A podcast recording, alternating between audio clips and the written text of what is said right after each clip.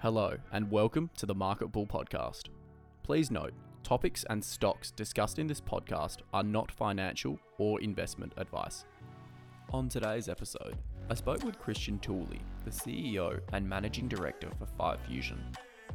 Fusion is a biotech company focused on the development of a drug called deflexifol, which is used to help cancer patients improve treatment outcomes and quality of life.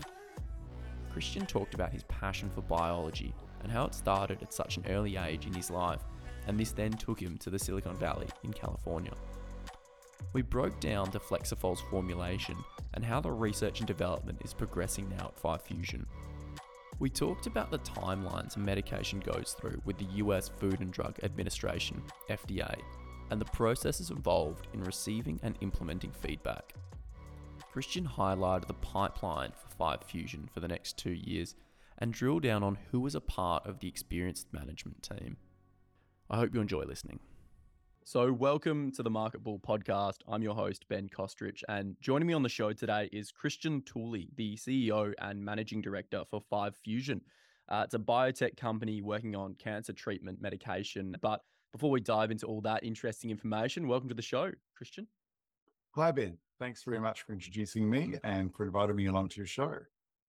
That's all right. And uh, I mean, a bit of background about yourself. You've got over 23 years experience uh, in the sort of biotech area and studying medicine and or in that sort of research mind. So do you want to fill the listeners in a bit about yourself and how you started um, studying in Australia and took you all over the world?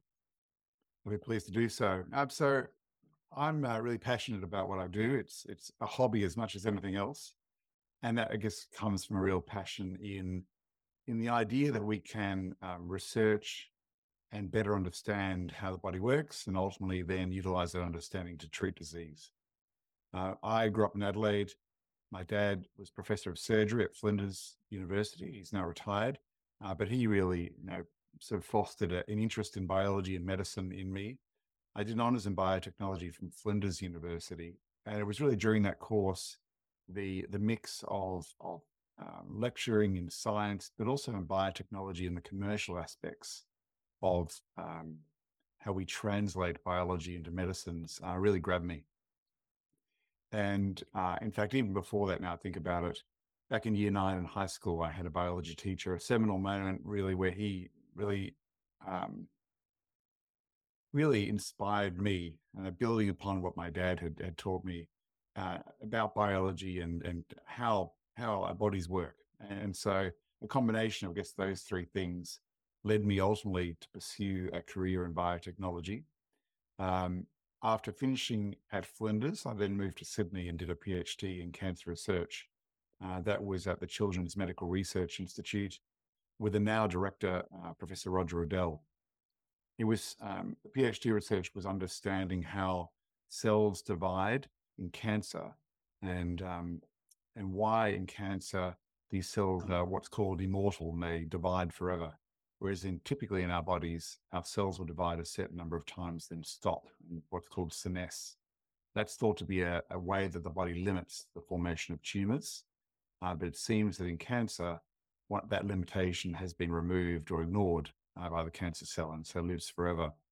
So I did a PhD in Sydney at, at CMRI and um, furthered my um, career in both science, but also in biotechnology, in that I joined as a student representative of Australia's peak industry body, AusBiotech, and worked on the New South Wales committee to really um, foster relationships with student groups around uh, the state and to hold um, careers fairs and other networking functions.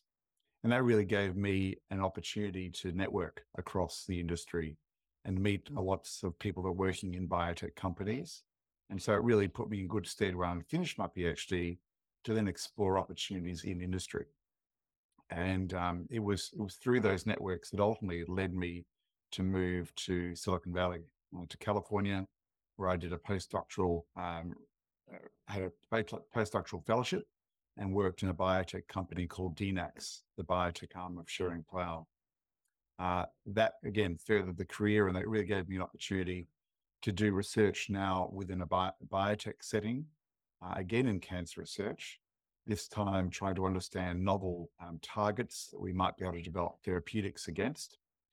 Um, and doing so whilst so spending the day in the lab, uh, evenings were spent um, going to um, what was called um, UC Santa Cruz Extension in Silicon Valley, a um, university course that was run uh, in the evenings for people wanting to learn about the business of biotechnology, whether it be clinical trials, um, biotechnology business development, and other aspects.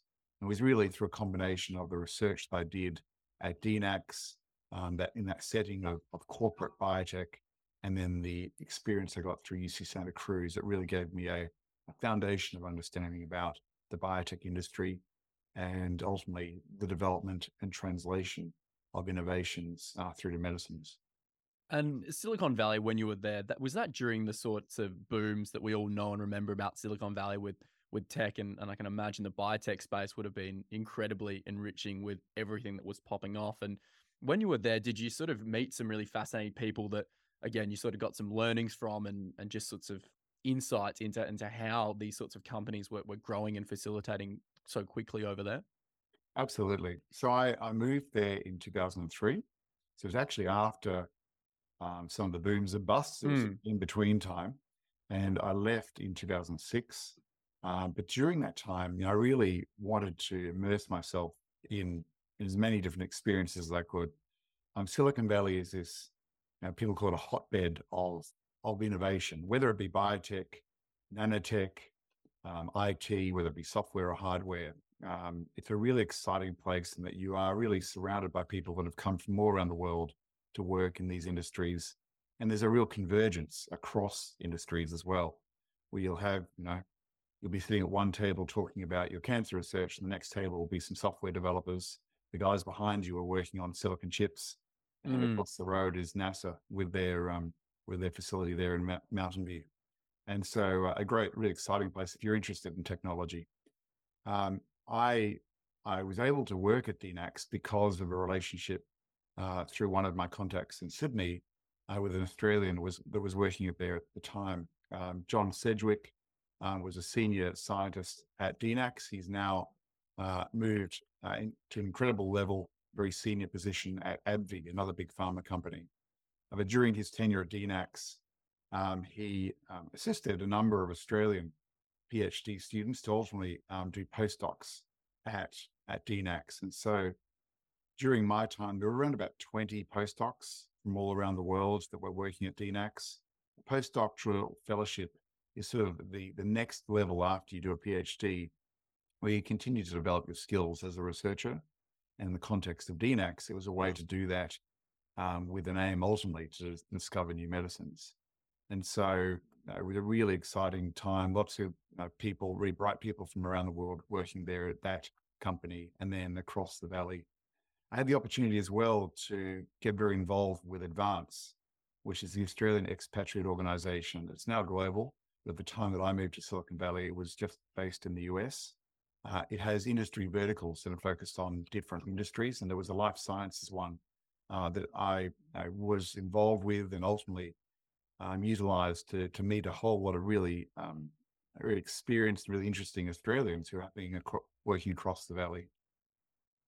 Okay, and from the sounds of it, I mean, you really had no spare time from from all the things that you were really engaging in uh, back then, and and I mean now, you know, you, you sort of started in a research side of of of the biotech and, and in particular cancer. Was there a reason that that to begin with was such a fascination for you? Was it sort of again you were saying your your father, or was it more just that that was something that really you wanted to help find the the solution for that really, and and we can see growing uh, sort of problem that's emerging around the world. So unfortunately, we're all aware of, of someone that we know Mm. that's been afflicted by cancer in one way or the other. And, you know, um, I certainly have that in my family. Um, as I said earlier, you know, I was really excited uh, as a student to get involved with the translation of biology, the discoveries that we make there and how we translate them into medicines. Mm. In fact, to be, all- with all honesty, I fell into cancer research in that at, at in my undergraduate setting, I was really interested in aging and uh, why we age. And it turned out that when I started looking around for PhD projects, I met with Professor Reddel uh, in Sydney and told him about my interest. And he said, "Well, Christian, um, you know, I'm really interested in that as well. But let me tell you about the other side of the coin. Aging is you know, our cells doing what they're meant to, getting older. Mm. Cancer, our cells don't age; they continue to divide uncontrollably, and essentially they stay they stay young. Would you be interested to do a PhD project that's really all about trying to understand immortalization, staying young forever? Mm. And so I kind of flipped from an interest in aging research to the other side, which was, you know, why do cancer cells cells stay young? And from that, I started that PhD. Really, ultimately, um, started working across a variety of different cancer projects over my career. Interesting. Okay, and and I mean the the transition as well from yourself to to now FivepHusion, which is again prioritizing in cancer research and development. How did you get originally involved in, in that company? It's really um really exciting story from at least from my perspective. Mm. When I, when I moved back to Sydney from Silicon Valley, I joined a biotechnology um, consultancy called BioLink. Um, this was funded by the New South Wales government back in uh, 2005, and I was the third employee that joined that after I arrived back um, from California. BioLink's um, mandate was to work with academic institutions across New South Wales to ultimately help scientists um, identify intellectual property and commercialize it. And so, for around about three years, we worked with a variety of different medical research institutes and universities across New South Wales. When the New South Wales government uh, funding ended in 2008, we expanded the, expanded the business, uh, opened an office in Melbourne, and set about expanding our um, client base beyond New South Wales academic institutions and ultimately, we ended up serving uh, clients both across Australia and across the world, both academics, but also increasingly biotech companies. And so, so fast forward 16 years, um, BioLink's work was predominantly with biotech companies around Australia, with some international ones. And it was really through that consulting work that I was doing that I met FivepHusion, a private biotech company headquartered in Wollongong, uh, close to the University of Wollongong, where its uh, key technology was developed. Um, and uh, BioLink and, and, myself personally started consulting to the company to assist it to develop a development strategy, a commercialization plan um, to engage with the global pharmaceutical industry to gain feedback on our drug and understand how to develop further to create value uh, both for shareholders, but ultimately to develop a drug that utilized to patients. And so it was really through that consulting work that led me ultimately to be uh, invited to accept the CEO role, which I did in uh, May 2021.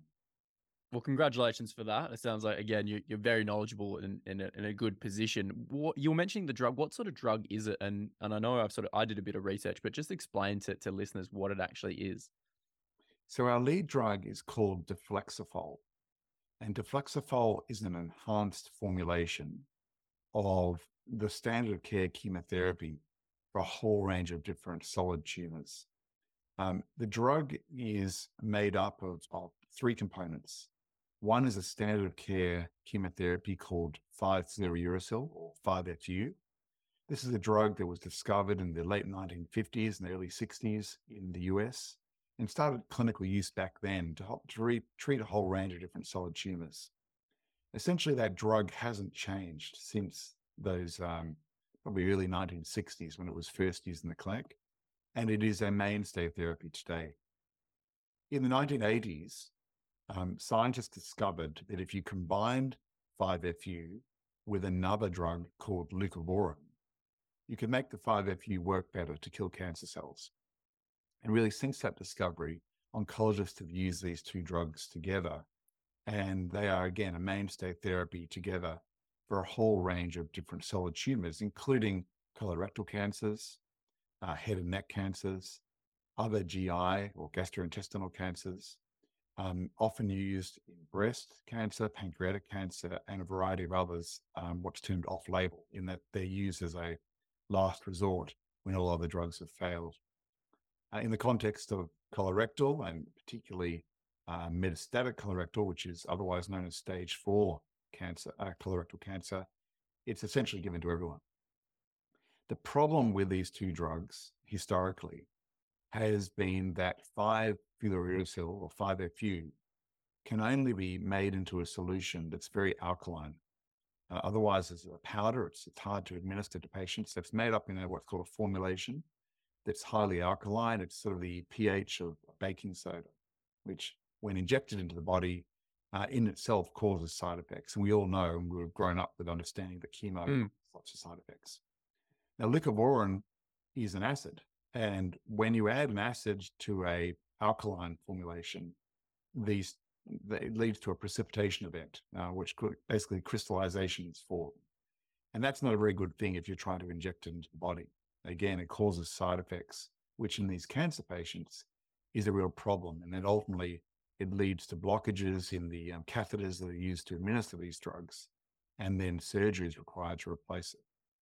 So, go back to the 1980s when leucovorin was first discovered to make 5-FU work better.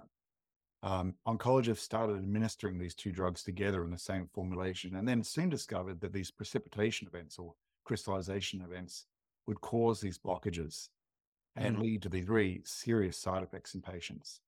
And so the field moved away from administering the two drugs together to the current standard of care, which is administering one and then the other. Yeah. The problem with that is that the two drugs are not in the body at the same time for very long. And so you don't see the synergy that was all about why leucovorin was first added to standard practice in the first place. In fact, when we do the modeling of this, we understand that probably the two drugs are in the body at the same time for about 10% of therapy. And this is a problem that may be the reason why we have such poor response rates in stage four colorectal cancer and a variety of other um, cancers, in that the two drugs are just not working very well together because of this need to administer them one after the other. The Deflexifol solves this problem. Our drug, this enhanced formulation, um, allows the two drugs to be administered together for the first time in a safe, safe and optimal way. In doing so, we have basically a 10 times amount of co-exposure. The two drugs are there for the whole duration of treatment. And so what we've seen in clinical trials to date is that we see much better safety, much better tolerability, and we see um, anti-tumor activity in patients that have failed everything else.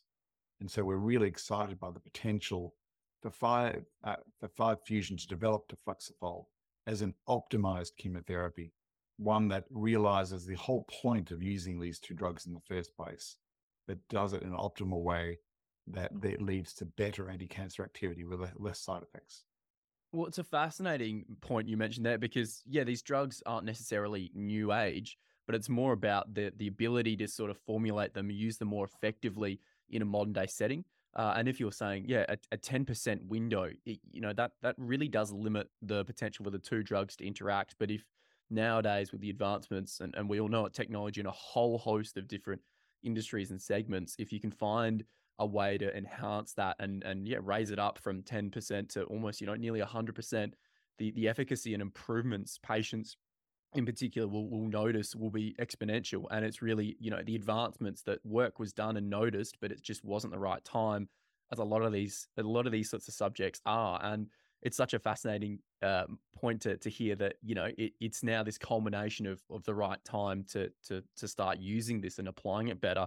So when FivepHusion is, is going out and, and getting this and gearing it up what what sort of timelines uh, does, does the company have and, and what are we sort of looking at in regards to pushing this this drug process further and further to to you know usages?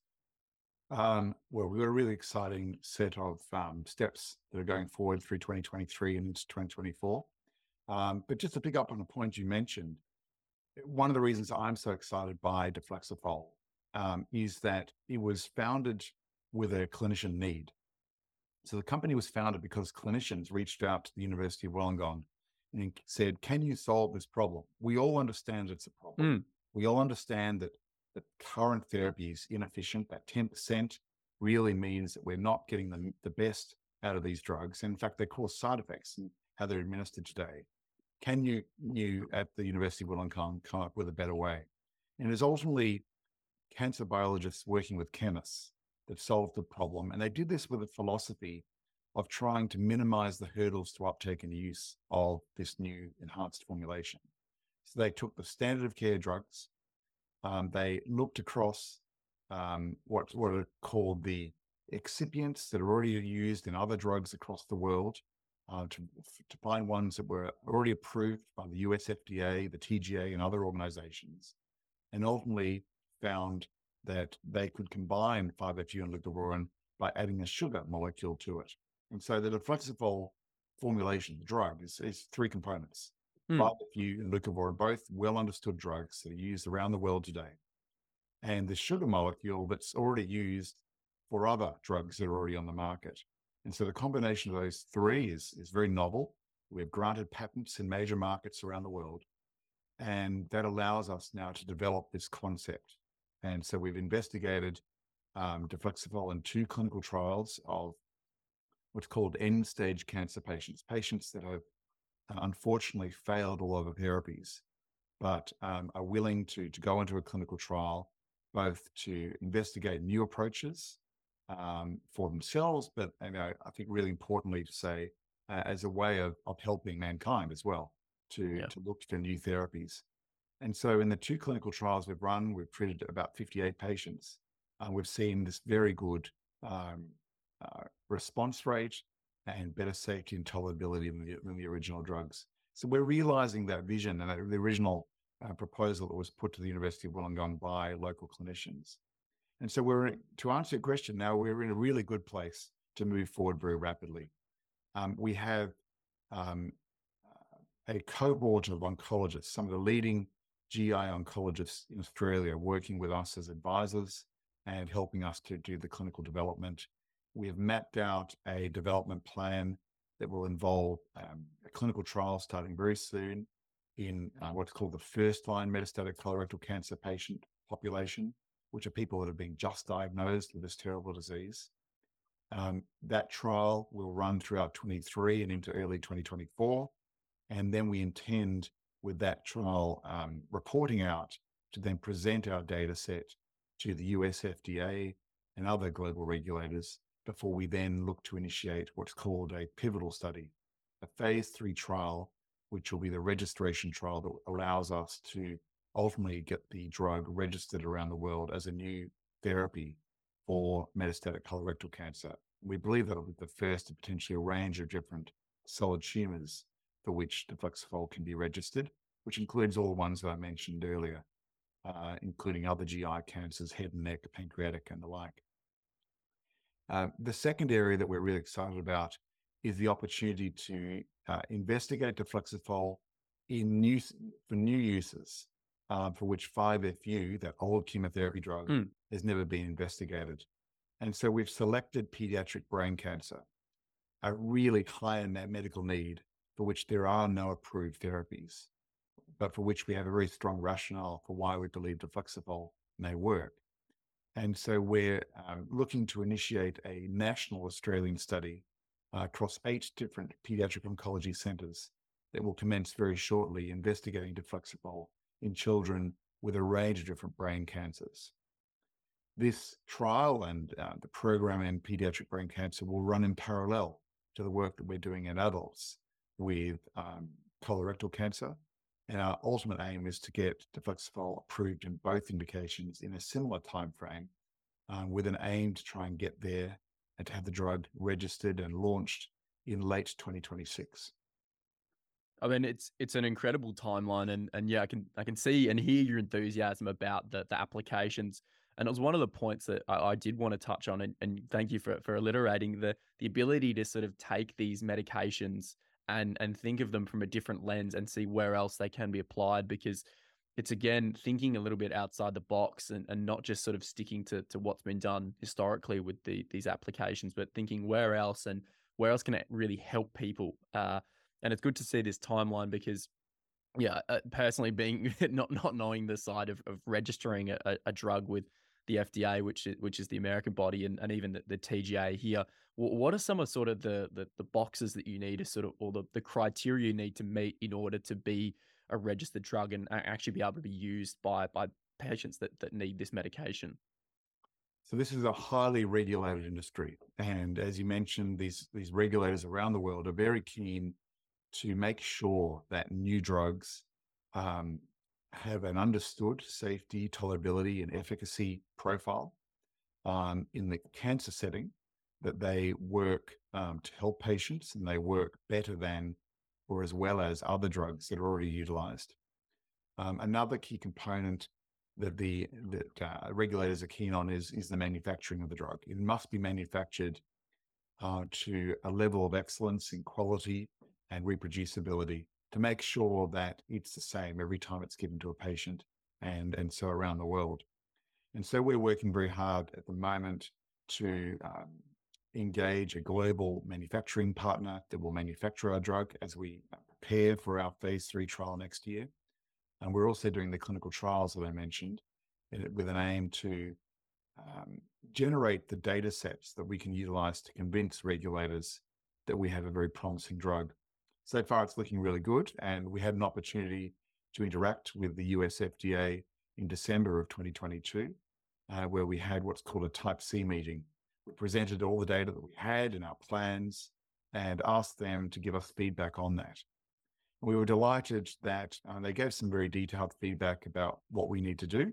Um, they also confirmed some of our um, strong assumptions, which were around the fact that we only need to undertake one phase three trial to seek registration, that we can uh, be treated as an enhanced formulation, in that we can leverage the last um, 40 years of data um, mm. across um, clinical practice with 5FU and leucovorin in our submission to them in a formal way uh, to ultimately um, let them assess the data from all that clinical practice and use when they're thinking about our better formulation. We expect similar treatment from other global regulators based in Europe, in Australia, um, in China, and other regions, where they'll take a combination of other people's data and clinical practice and use with these mainstay chemotherapies and then look at um, the data set that we're generating that supports um, a very compelling story about how deflexifol will provide a better outcome for patients uh, beyond that mainstay therapy. And this might be a bit of a sort of out, out there question, but when you're dealing with these organizations or group that are approving medications, have you noticed that they all stick to a similar sort of guideline process, or have they all got in a way like you could say the US is the harder one to sort of get approval through, or you'd like to say that they're all standardized and, and all the same, but I can imagine being in in your position, they've all got very, very sort of they've got their criteria, but they're all slightly different, which again sort of causes I can imagine a few headaches in a way. But have you noticed that that, or is it all concise and they're all sort of stick to the same and, and it's very sort of gridlocked and, and you know exactly what you need to do? So look, it, it's well known that um, the FDA is probably the most stringent of regulators. Um, which is actually really good because we want to develop a drug with a data set um, and all the appropriate science that's been done um, to the highest level. And so, in fact, we prioritized interacting with the FDA first to yep. get their feedback um, because both being very stringent, they also typically provide um, a lot of um, feedback that can be very useful in, in development plans as we um, seek to optimize development of our drug. And so that's why we're so pleased with the meeting that we had in December, in that having got some really good, useful feedback, we can now apply that and know that if we can meet those stringencies set by the FDA, we're more than likely to also um, go above and beyond the hurdles for other regulators. Now, some regulators will look to FDA as well. And so, yep. In fact, you know, they may be uh, less resourced to do their own intensive analysis of their data or may just you know want to have a harmonized approach with FDA so out front leading it. Mm. So to answer your question, they are all a bit different. Yeah. But going to the FDA first really puts us in a very strategic position to ultimately get uh, approval across many, if not all, the other regulators as well as we um, meet and exceed the FDA's requirements. Yeah, I mean, from my sort of brief research in this area, yeah, the FDA has the the greatest resources applicable or available. So that means that yeah, realistically, when applying for a certain jurisdiction, um, you know, getting through there and, and and completing their sort of criteria means that realistically that's the, that's the top level. They have the most resources available to really diagnose and and understand the, the drug being put to them, and therefore that you know a lot of other uh, regulators also look to them to sort of yeah really give guidance in a way which you know, it makes a lot of sense because, you know, if it can applied well, humans are humans all no matter where they are in the world. If it's good for for them, it should be able to be used everywhere. But everyone likes to sort of control their own countries and you know that that's up to them at the end of the day but from a from a drug sort of application uh, process you know if you can get that done it it's you know it's the the top the creme de la creme uh, and when you know you've you've assembled this incredible group of, of people at FivepHusion. Can you give a bit of insight into to how you've managed to build this incredible group of researchers and directors and and management experience team? Yeah look i'd be happy to and i'm very fortunate to be working with um, such a great team. Um, as i mentioned earlier the company was founded on a vision of an oncologist wanting to solve uh, problems for his patients. Uh, professor phil Clingan had that vision. Um, he is a highly regarded oncologist based in the Wollongong area in Australia, and um, and has he's continued to work with the company ever since. And um, through his networks and those of other members of our team, we've really pulled together a cohort of very experienced, very senior oncologists and scientists that are working with us. Um, after the University of Wollongong um, uh, did the underlying science that created the com- uh, created the drug Deflexifol, uh, it was ultimately um, spun out into a company uh, to commercialize and develop the drug further. And that spin out was overseen by the executive chairman, David Ranson, who is the husband of one of the key inventors of the technology. Uh, her name is uh, Senior Professor Marie Ranson. Uh, David has now overseen um, four capital raises and two clinical trials as he sought to develop the drug he was originally my client as a consultant, consulting to FivepHusion, and, and now we work very closely together.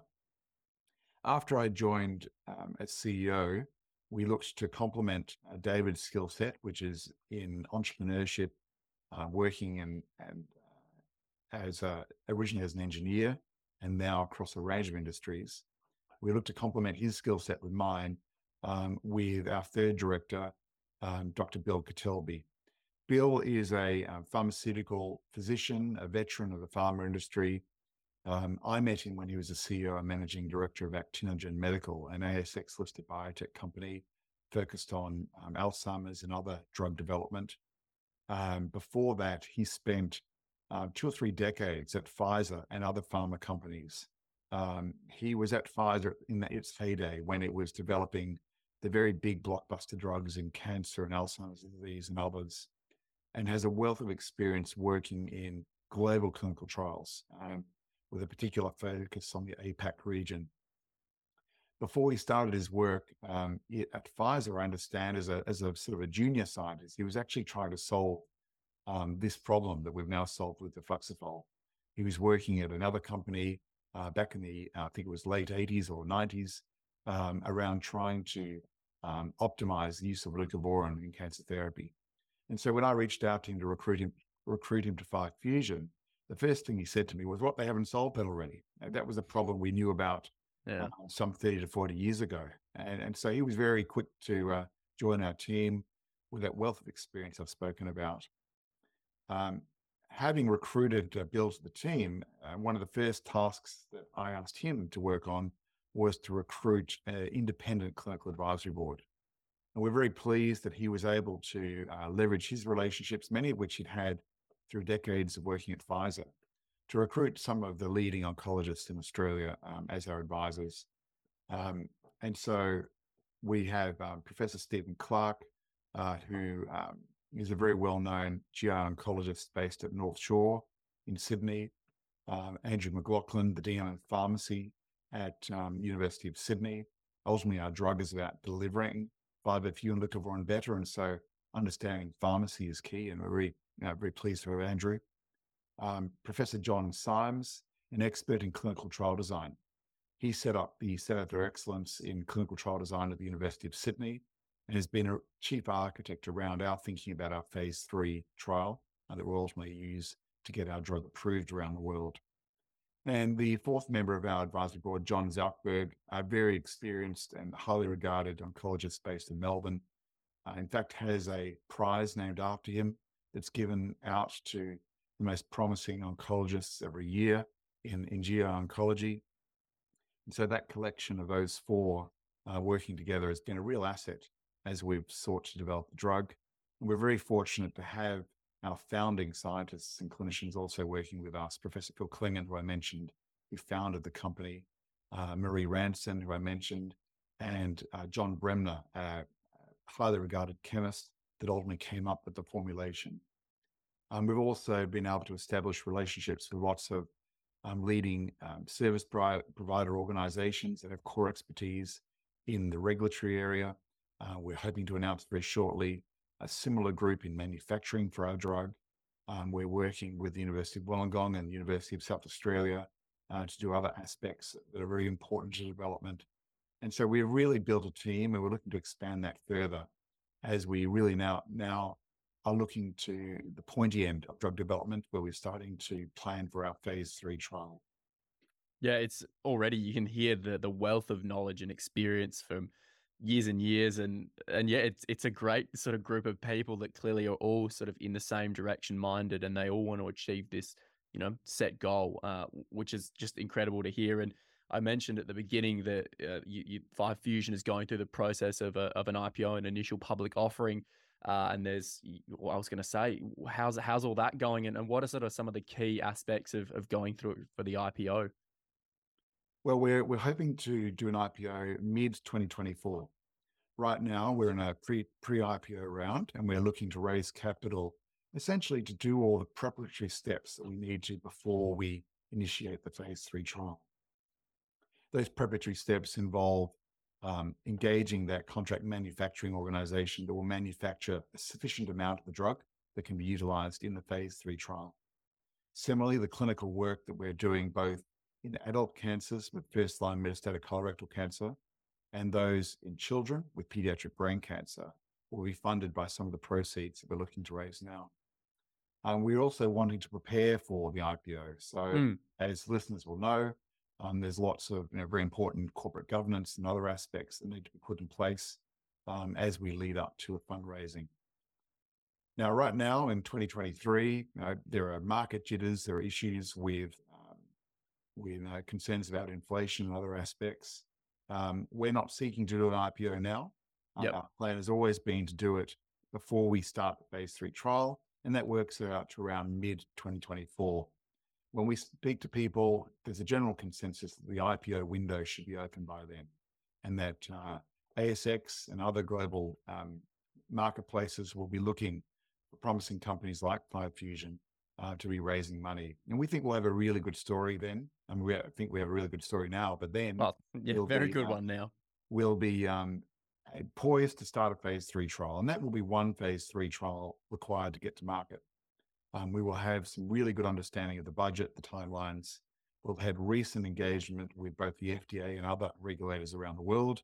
And so essentially have some level of endorsement for them on our plan and thus give incoming investors a lot of certainty. So today, back in our, our pre-IPO, uh, March 2023, we're looking really for investors to partner with us through this next 12 to 18 months, uh, who understand the unmet medical need of these cancers, understand the drug that we're developing, and the really pretty clear and um, understandable steps that we need to do between now and getting to that start of that phase three and that IPO. We've had some good support um, with um, existing shareholders wanting to invest and a range of other support um, from institutions um, and other funds uh, around the country who are looking to um, work with us to ultimately do those final steps before we start the phase three trial. Should point out as well, uh, we're going after very large market opportunities. And so um, colorectal cancer, a significant market. It is one of the most prevalent cancers. Metastatic colorectal cancer is about 20 to 30% of patients with colorectal cancer and has a market over $12 billion per annum. In pediatric brain cancer, um, that, that um, collection of different brain cancers in children approaches around $2 billion per annum. When we think about the solid tumors that are currently treated with 5FU, suboptimally, I might add, um, that is around about cancers with a global incidence of around 6 million patients. We believe Deflexifol has the real potential to replace 5FU wherever it's used in the treatment of solid tumors. And so that represents a particularly significant opportunity. Um, we're going after metastatic colorectal cancer first because the vast majority of patients are treated with 5FU. We've already shown in these end stage type patients that deflexifol is a very useful drug. Um, the first line setting is much larger market than we've tested so far. And it really, really set us up to then have oncologists take up our drug and utilize it across a variety of other cancers as well. Similarly, that parallel track in pediatric brain cancer is something where we're hoping to be the first drug approved for the treatment of pediatric brain cancers. And this again represents a foundation from which we can then uh, hopefully uh, develop deflexifol for use in adult brain cancers as well. And we all will have heard about glioblastoma as being a very significant uh, brain cancer that, that's afflicted many uh, people around the world, including very famous uh, people uh, over the last few years. Again, a, um, a cancer for which there are very limited therapies that don't work very well. There's a really big commercial opportunity, uh, and that uh, dovetailing into the significant unmet medical need, the need to create safer and more efficacious therapies is something that FivepHusion is moving rapidly towards. I think that's a, a beautiful summary for yeah, and I think me getting a little bit ahead of myself saying IPO, but there's always there's stages involved. So for listeners that, that want to get more information about everything FivepHusion does, I, I know there's the, the, website, of course, but where else can can listeners get in contact and learn more and, and even follow just FivepHusion's uh, hopeful uh, progression into into really addressing these these um, concerns and, and help people in in the future? So certainly uh, go to our website, but also we have a very active LinkedIn page. Um, search FivepHusion, you'll find that. Uh, or contact me directly. I'd be pleased to talk further with those that are interested. Uh, my email address is c.toouli at fivephusion.com. Uh, you'll find um, those details on the website and you can also contact through LinkedIn. So thanks very much, Ben. It's been great to talk to you and to um, to share FivepHusion and what we're doing. Yeah, the the story and where it's come from and where it's going really is a it, it's a testament to yourself and the team and and yeah, it's it's an exciting prospect and and yeah, I look forward to having you back on when you really start ramping up these next stages and and seeing how much further the, the company is progressing and and yeah, at the end of the day, it's, it's helping real people. Um, so it's yeah, a credit to you. So thank you for taking the time to speak with me, and, and I look forward to touching base uh, as FivepHusion progresses down this this path. Thanks very much, Ben. Thanks for listening to the Market Bull podcast. If you enjoyed it, please make sure to like and subscribe. You can follow the Market Bull on our socials at Twitter and LinkedIn by searching the Market Bull. You can also subscribe to our newsletter on the website by visiting www.themarketbull.com.au.